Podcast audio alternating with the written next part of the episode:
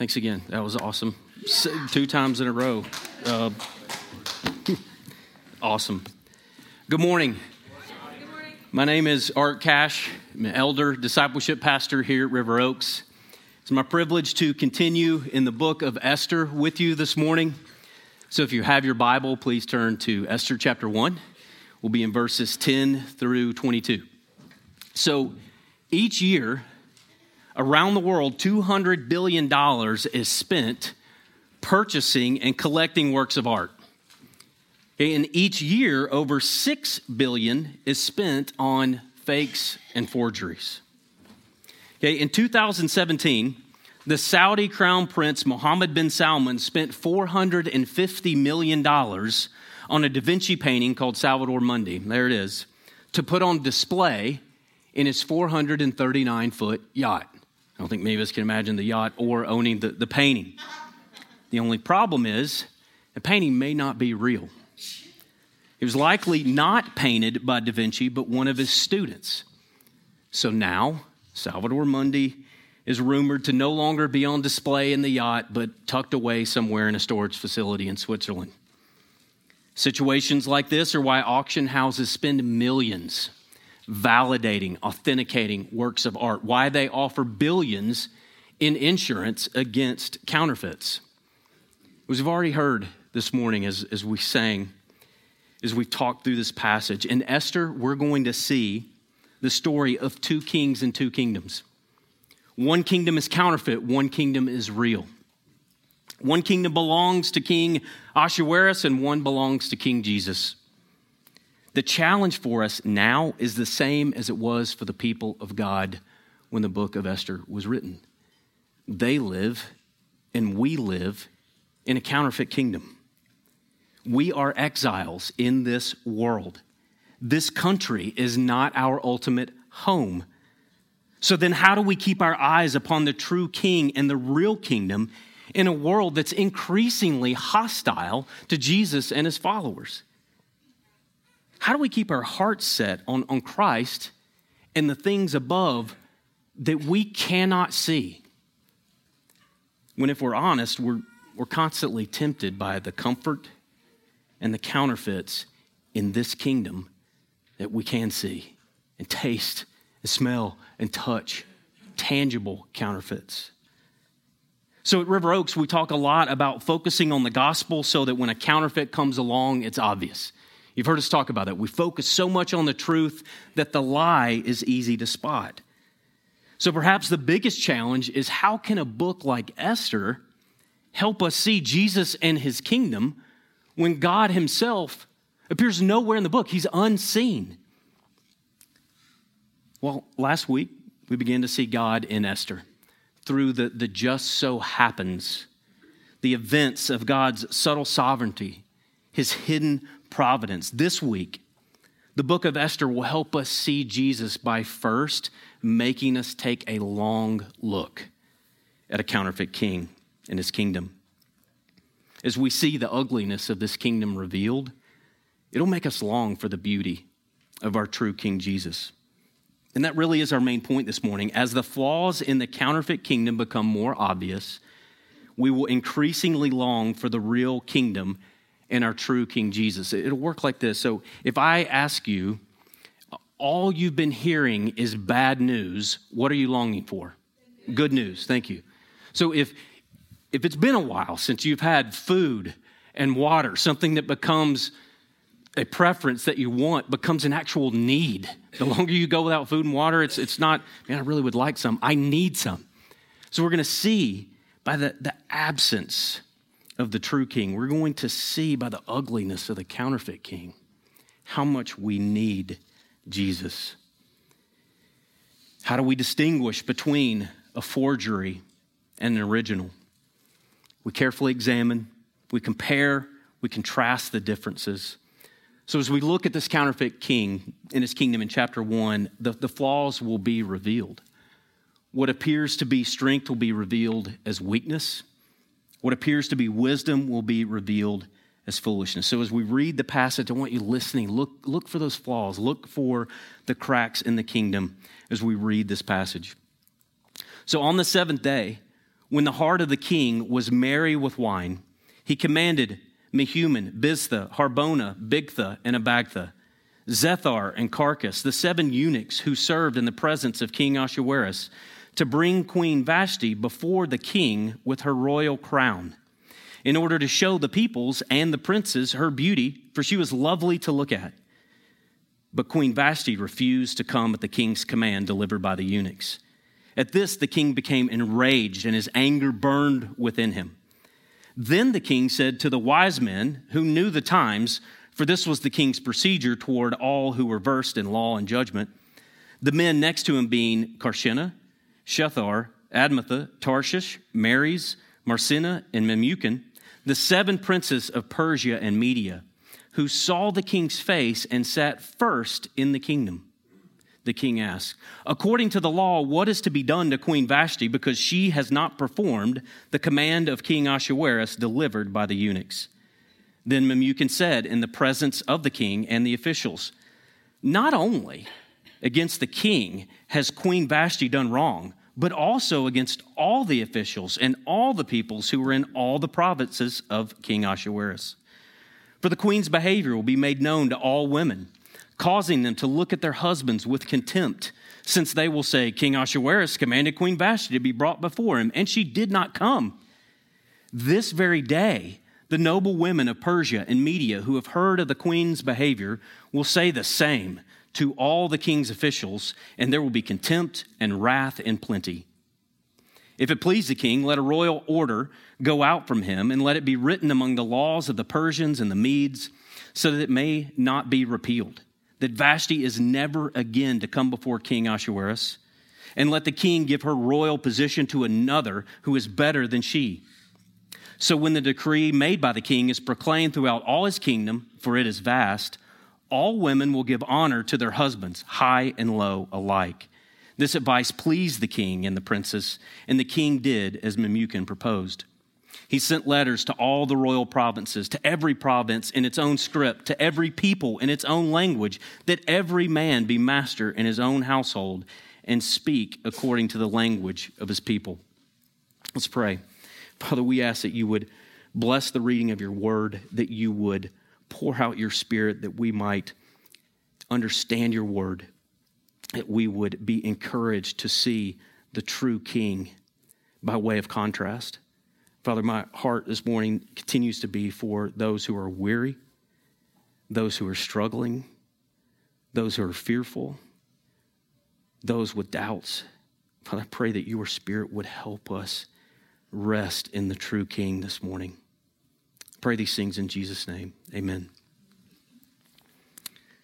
So, again, last week, in the first nine verses, we got our initial look at King Ahasuerus, also known from the Greeks as King Xerxes.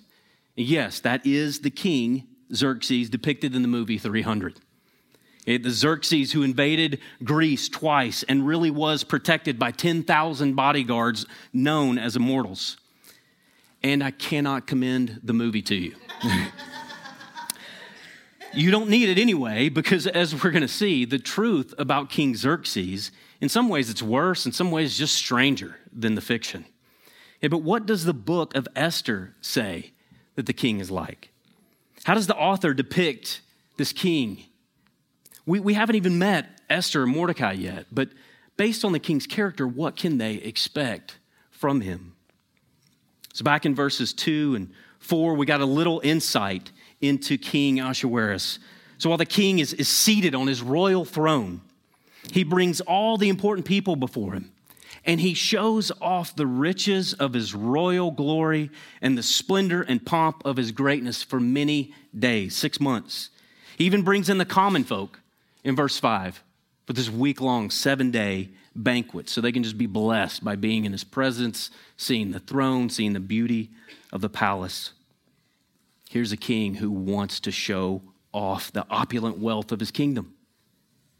If his desire to show off and display were only limited to his throne and palace, we could just chalk this up to being shallow or superficial. You know, the, the guy that you maybe get the new iPhone, then he gets the one that's kind of the pearl green. He's like, look what I got. Okay, the one that, that whatever you get that's new and nice, he's already got the next nice thing and wants to show you. It's more than that, though, with this king. He's, he's more than shallow. As we're going to see in verse 10, this, this king's pride, it's twisted up with a lack of self control and perverse desires. When you see in verse 10 that on the seventh day, when the heart of the king was merry with wine, that implication there is that he's drunk. And when you're drunk, the real you that hides inside comes out. So, what comes out of the heart of this king? And he commands seven eunuchs to get Queen Vashti and to bring her before him and his drunk buddies. And by the way, don't forget her royal crown. Why? Because according to verse 11, he wants to show the people and princes her beauty, for she was lovely to look at. This is as bad as it sounds. So, how does she respond? When you look at verse 12, when Queen Vashti refuses his command to show up, the king becomes enraged. His anger burns within him. This is, we're witnessing a, a, royal rage, a kingly conniption, if you will. This guy's furious. He's furious. We're witnessing a king who is ruled by his pride, his appetites, and emotions. So, again, if we're looking for evidence that, that this king is a counterfeit, the flaws the cracks in the kingdom, they're showing up early and often. So it's easy for us to, to look at this king just say, man, that's gross. This guy, this guy's disgusting. But ask yourself, what would come out of your heart if you had absolute power and wealth? What's, what's lurking in there that would come out if you were never told no? What, what comes out of some hearts now when you're on your phone or at the click of a mouse when you're alone? There's, there's no end to that world of exploitation and debauchery. Not just the king, but how much is, is our counterfeit kingdom like ours? A, a world that oohs and ahs at those who are powerful and rich and famous, hanging on every sort of detail of whatever happened this week between Johnny Depp and Amber Heard. Who's going to slap who at the Oscars? I mean, King Xerxes, he would fit right into our kingdom where the only real sin is self denial and self control. He would love our kingdom where addictions are fed, twisted desires are normalized, and corruption is celebrated. He would love this kingdom. So if this feels a little bit like an old school fire and brimstone sermon, it's because it is. we are to look at this kingdom and laugh at its absurdity. We are to recoil from what it values, not long for the trash and trinkets that it offers. But we can't stop there.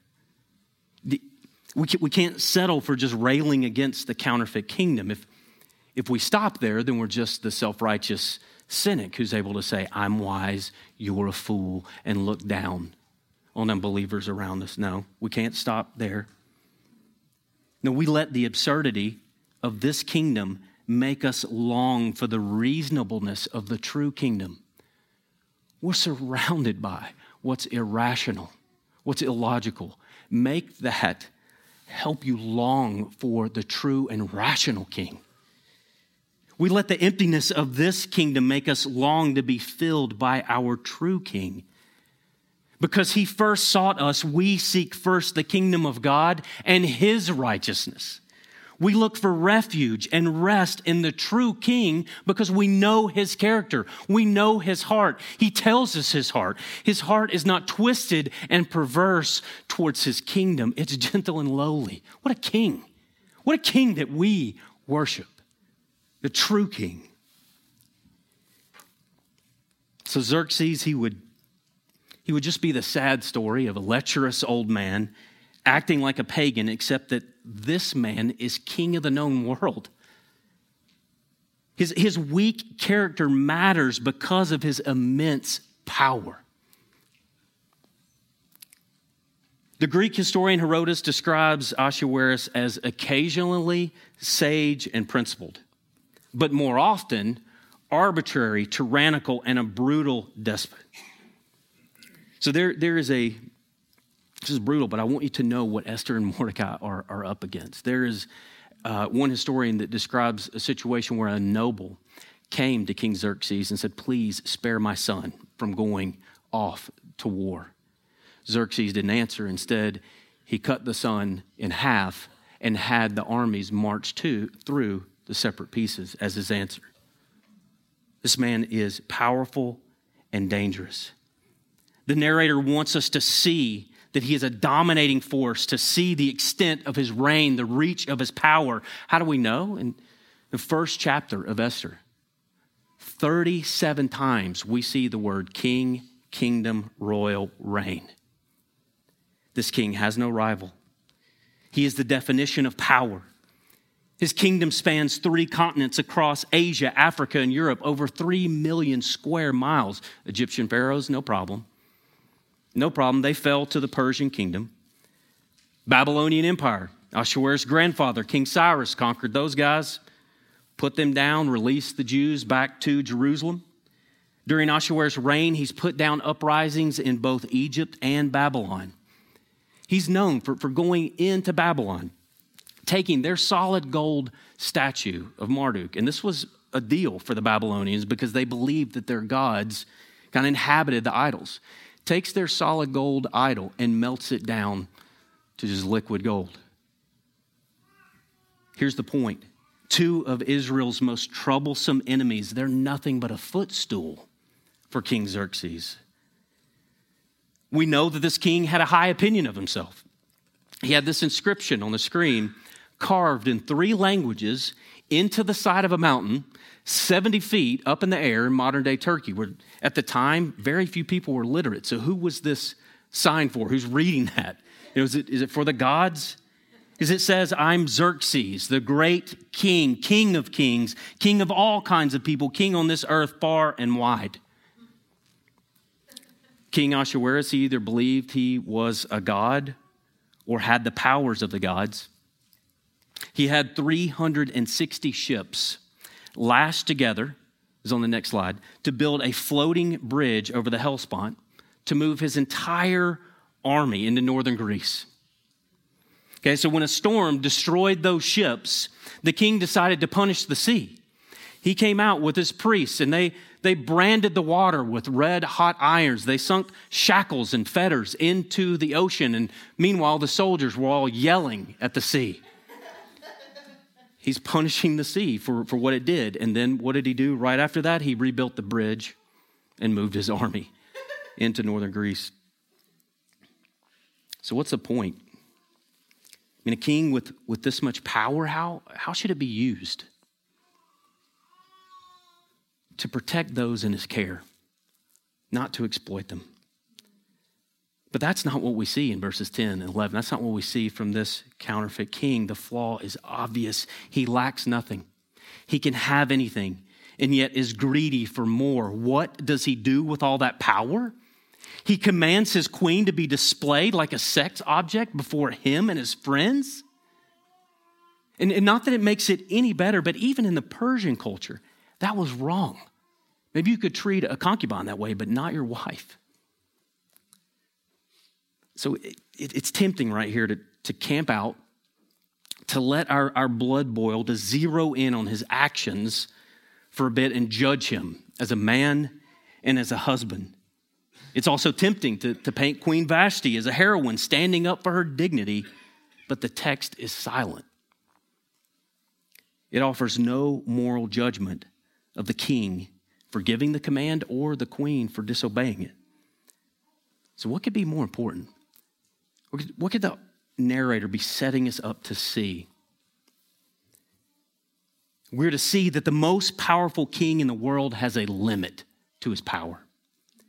The queen's simple refusal to obey Ahasuerus, it exposes another flaw in this king. The irony here is thick. The king who controls fearsome armies, who subjugates powerful empires, attempts to control the ocean. He can't control what's happening in his own home. He's a fraud. The most powerful man in the world can't get the person closest to him to do what he wants. Who's really in control of this kingdom? Who actually reigns over these events and every event before and after? Who's really in control of this kingdom? It ain't Xerxes. The true king reigns. The true king is in control. He's orchestrating these exact events to bring about the rise of Esther and Mordecai and to save his people. Brothers and sisters, even though we currently live in a counterfeit kingdom, I'm thankful for the reality that we serve the true king. I hope you're seeing the contrast this morning. I'm thankful that we worship a king who actually is all powerful, who is always good, and who is the same yesterday, today, and forever, the one who rebukes the wind and the sea, and they obey the king who uses his power to care for the orphan and the widow and seek after the lost sheep. This is the king who left his throne of glory not to subjugate a people, but to rescue them to himself. If you are here and your faith is in the true king, you have been rescued to him forever. By his sovereign grace, you belong to him. It can't be undone. He is the only true king. How unsearchable are this king's riches, his mercy, his patience, his grace.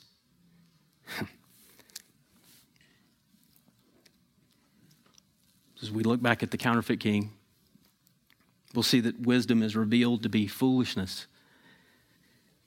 And as we approach verses 13 through 22, I want to equip you with a new tool in the toolbox for, for sanctification.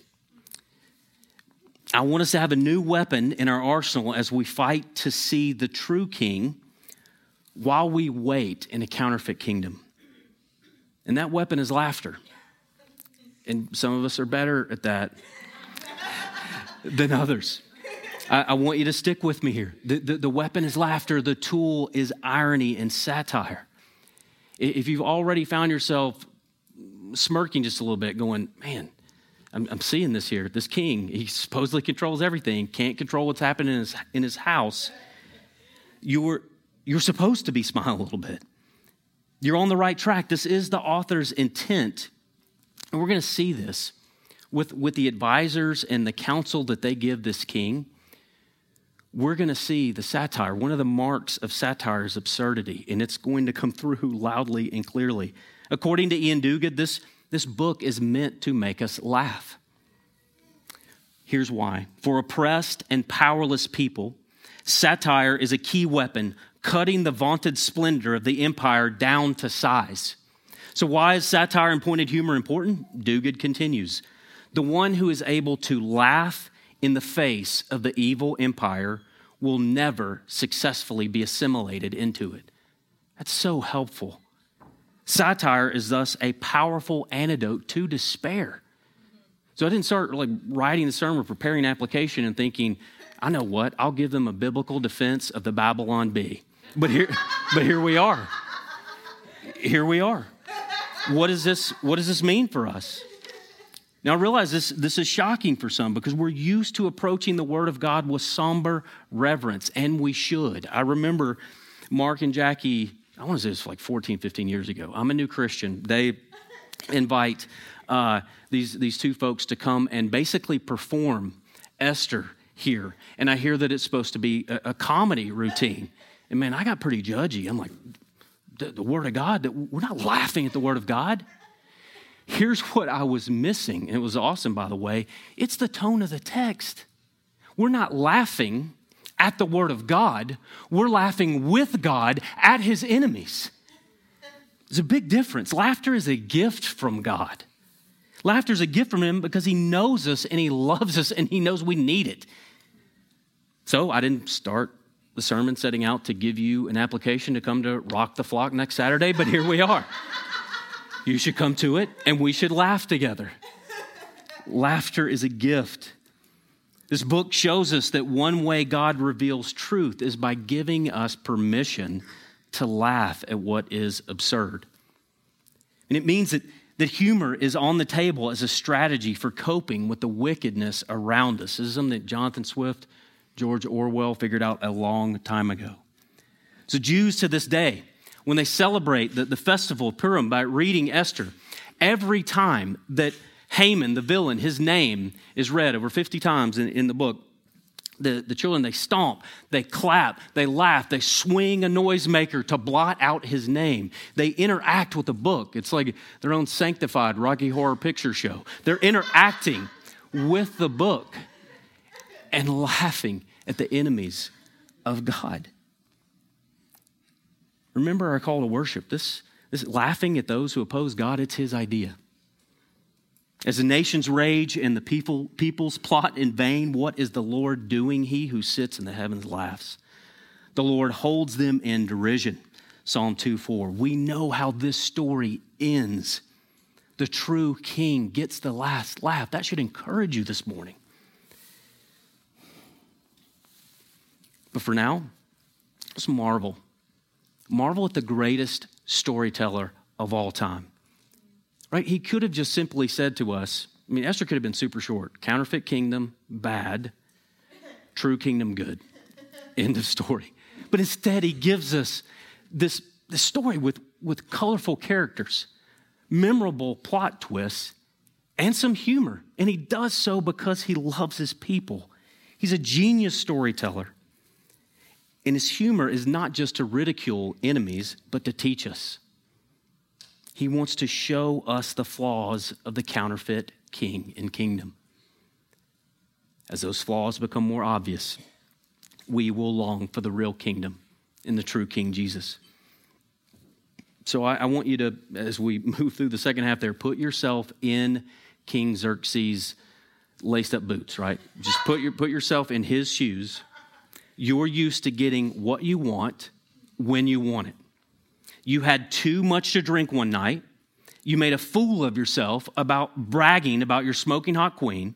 You're so drunk, you want to show her off to the boys. She says no. You get mad. You wake up the next morning with a headache and do what? Hopefully, you've got your crown or whatever that tall thing he wears in your hand, and you're going to your queen and saying, I'm an idiot. Please forgive me. Is there anything I can do to, to make this right? But that's not what happens. Look at, look at verse 13. When the, then the king said to the wise men, who knew the times, for this was the king's procedure toward all who were versed in law and judgment. The men next to him, being Carshena, Shethar, Admatha, Tarshish, Meres, Marsena, and Memucan, the seven princes of Persia and Media, who saw the king's face and sat first in the kingdom. Clue one the lengthy description of these guys, including all of their names, tells us what the narrator really thinks about these guys. The king cares what they think. These guys sit first in the kingdom. They're important. They have access to him. These are the movers, the shakers, the thinkers. So, verse 15, the king says, according to the law, what is to be done to Queen Vashti because she has not performed the command of King Ahasuerus delivered by the eunuchs? There's a red flag there for me. Anybody that ends up kind of referring to themselves in third person, I'm kind of, they're going to get the side, side eye. This is King Ahasuerus saying, she's not done what King Ahasuerus said. Well, King, you're right here. Just say, she's not done what I said she should do. hmm. Evidence is, is mounting here. So understand that instead of going to the queen, to ask forgiveness for being a jerk, the king goes to the best and the brightest in the kingdom for legal advice. It's not like he even got with his buddies in the small group and went, Hey, my wife is terrible. What should I do? He didn't go for, for personal advice, he went for legal advice. The king is escalating something that is personal and making it into something legal. That's foolish decision making. We could chalk this action up to the strong honor shame culture of the Persian Empire. But if that were the case, then the wisest thing to do would have been for the king to punish Vashti quietly, keep the whole situation private. The less people that know about it, the less shame for the king. But the narrator wants us to ask another question wants to show us another crack in the kingdom. What kind of people would a counterfeit kingdom like this produce? Specifically, what type of advisors and leaders? These are well educated elite of the day who are the experts in law and judgment. But are they? We're gonna, we're gonna, let's, let's look at the advice that they give. Verse 16. Verse 16. Are they proving themselves to be wise? Then Memucan said, in the presence of the king and the officials, not only against the king has Queen Vashti done wrong, but also against all the officials and all the peoples who were in all the provinces of King Ahasuerus. Is that even true? No, it's not. Memucan, he amplifies a domestic offense and makes it a kingdom wide emergency. On in 17, for the queen's behavior will be made known to all women, causing them to look at their husbands with contempt since they will say, King Ahasuerus commanded Queen Vashti to be brought before him, and she did not come. This very day, the noble women of Persia and Media who have heard of the queen's behavior will say the same to all the king's officials, and there will be contempt and wrath in plenty. So, verse 18, 17, that's, we're just going to school on logic for a minute. That's a non sequitur. It does not follow that because Queen Vashti disobeyed the king, that will cause all women everywhere in the kingdom to behave the same way and treat their husbands with plenty of contempt and wrath. If we're honest, anybody that's is married knows that there's certainly more than one reason that wrath and contempt can show up in a marriage. It's almost like these wise men. They think all women are the same, and there could only be one cause for their misbehavior. Memucan continues, verse 19. If it please the king, let a royal order go out from him, and let it be written among the laws of the Persians and the Medes, so that it may not be repealed, that Vashti is never again to come before King Ahasuerus, and let the king give her royal position to another who is better than she. Look what's happening here. Here's the irony. His advice is to ban Vashti from the king's presence which is exactly what she wants, and to be replaced by one who is better than she. And by better, he means one who is compliant, one the king can control. This is the way of the counterfeit kingdom. Might makes right, compliance is happiness. These advisors, they're, proving themselves fools an entire, we could veer off and have an entire sermon on the value, the dignity, and the worth that Jesus Christ sees in women. Not so in this kingdom, in this empire.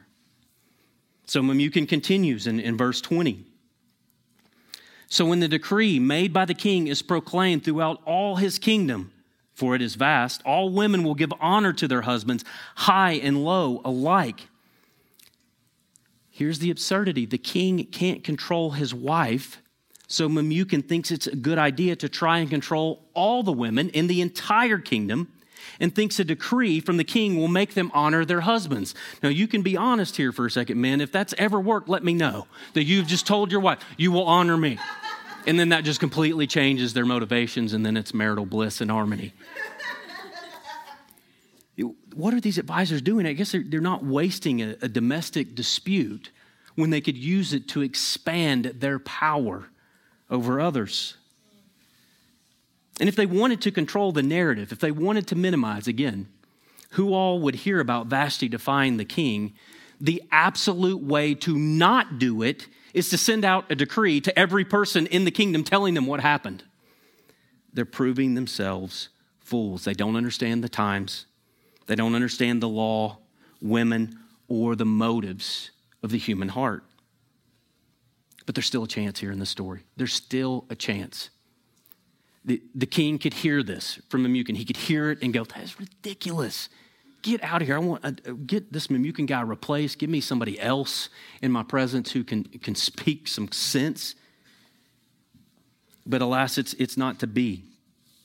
We see in verse 21 this advice pleased the king and the princes, and the king did as Memucan proposed. Why didn't the king reject this foolishness? It's because he liked what he heard. This advice pleased the king. We have more in common with this king than we want to admit. We prove ourselves foolish when we surround ourselves with friends who only tell us what we want to hear. The king had a chance to reject this foolishness. The reason our friends' bad counsel resonates with us is because our hearts want it to. Sometimes we're just looking for validation from our friends for the sinful desires that we already are doing. We just want them to say, That's right, go ahead. You do you. You be you. So, in your circle of friends, in your advisors, do you have more people telling you to be true to yourself or true to the Word of God? Do you have more friends telling you to look out for yourself or to look out for how you can honor God? Listen, brothers and sisters, a clear sign that you are in the kingdom is that you want your foolishness confronted when you are, as my grandmother used to say, acting a fool, you, you, you want somebody to say, Stop being stupid. Don't do that. We need that. You need that. I need that. And you know that you have true kingdom friends when they are more committed to telling you the truth than to telling you what you want to hear. Don't run away from that, friends. Don't, don't cut the people out of your life that are actually speaking truth to you. So the king likes what he's been told. He does what Memucan proposes. He sends letters to all the royal provinces, to every person in their own language, according to verse 21 and 22. Every man should be master in his own home. I want you to think, slow down for a second, and think of the time the expense and the manpower that went into writing a letter to every person in 127 provinces, the papyrus, the ink, the, the horseback of getting that letter out there. It's vast and it's ridiculous overreach. How are they going to enforce this new law? They, are they creating like this czar of the Department of Domestic Security and they're knocking on doors and going, Excuse me, sir, is your wife obeying you today? And then what if the answer is no? How do they enforce any consequences? It's absurd. It's okay to laugh at what's absurd in the foolish king and his kingdom. The similarities between this counterfeit kingdom and our worldly kingdom are striking. I want to be clear America is not the promised land as a faulty hermeneutic, eschatology, all roll into one. We are not the promised land. But believers anywhere are, in fact, the people of God, and oppression is coming for believers here.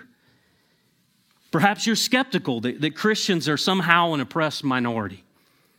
Natasha Crain, in her wonderful book, Faithfully Different, I commend that book to each of you. She makes the case that only 2% of Americans have a biblical worldview. You might hear Barna and different studies that say, oh, it's 35%, it's 64%.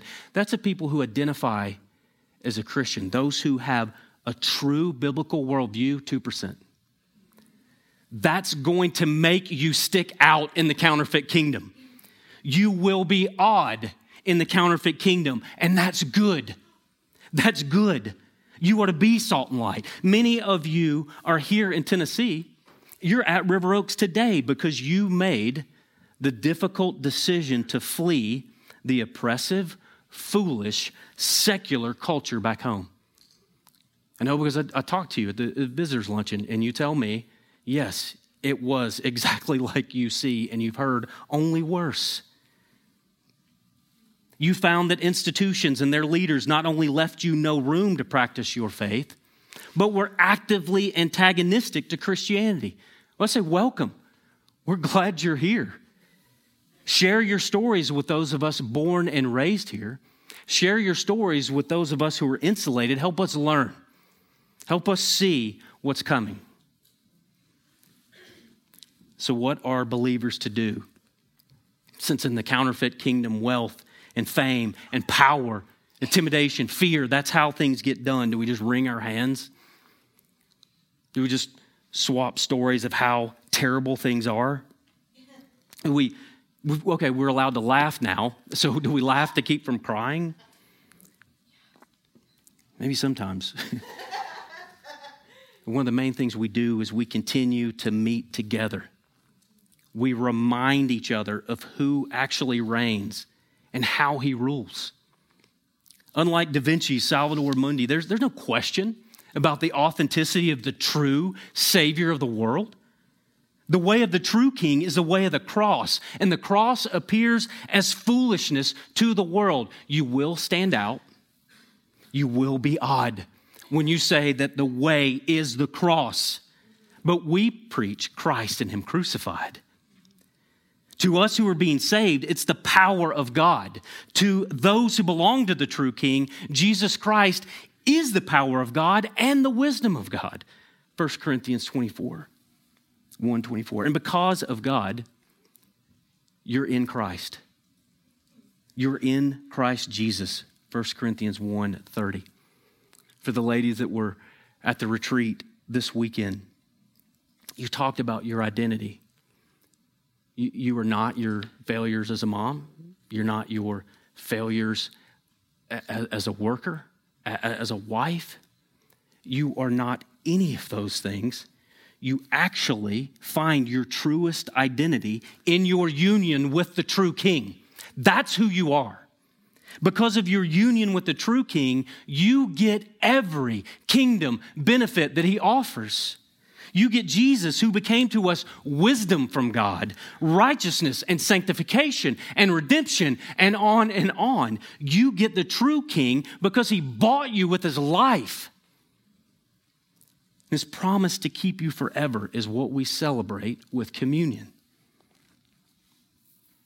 The true king does not sit back and congratulate himself on his generosity for giving a week long banquet to the common folk. With communion, we celebrate the never ending generosity of King Jesus who gave himself. With communion, we're purposefully reminding ourselves one more time that the King of glory gave himself as a ransom for many. This King invites to this table every single fool that he has made wise through the power of the cross. You're invited to come to this table and feast forever. Let's pray. Father, we thank you so much for your word. We thank you for how just the variety of it, how you, you, you tell us truth in the epistles, you give us wisdom, you tell us history, and even here we get to see your humor. We get to see this, this counterfeit kingdom, the absurdity of it.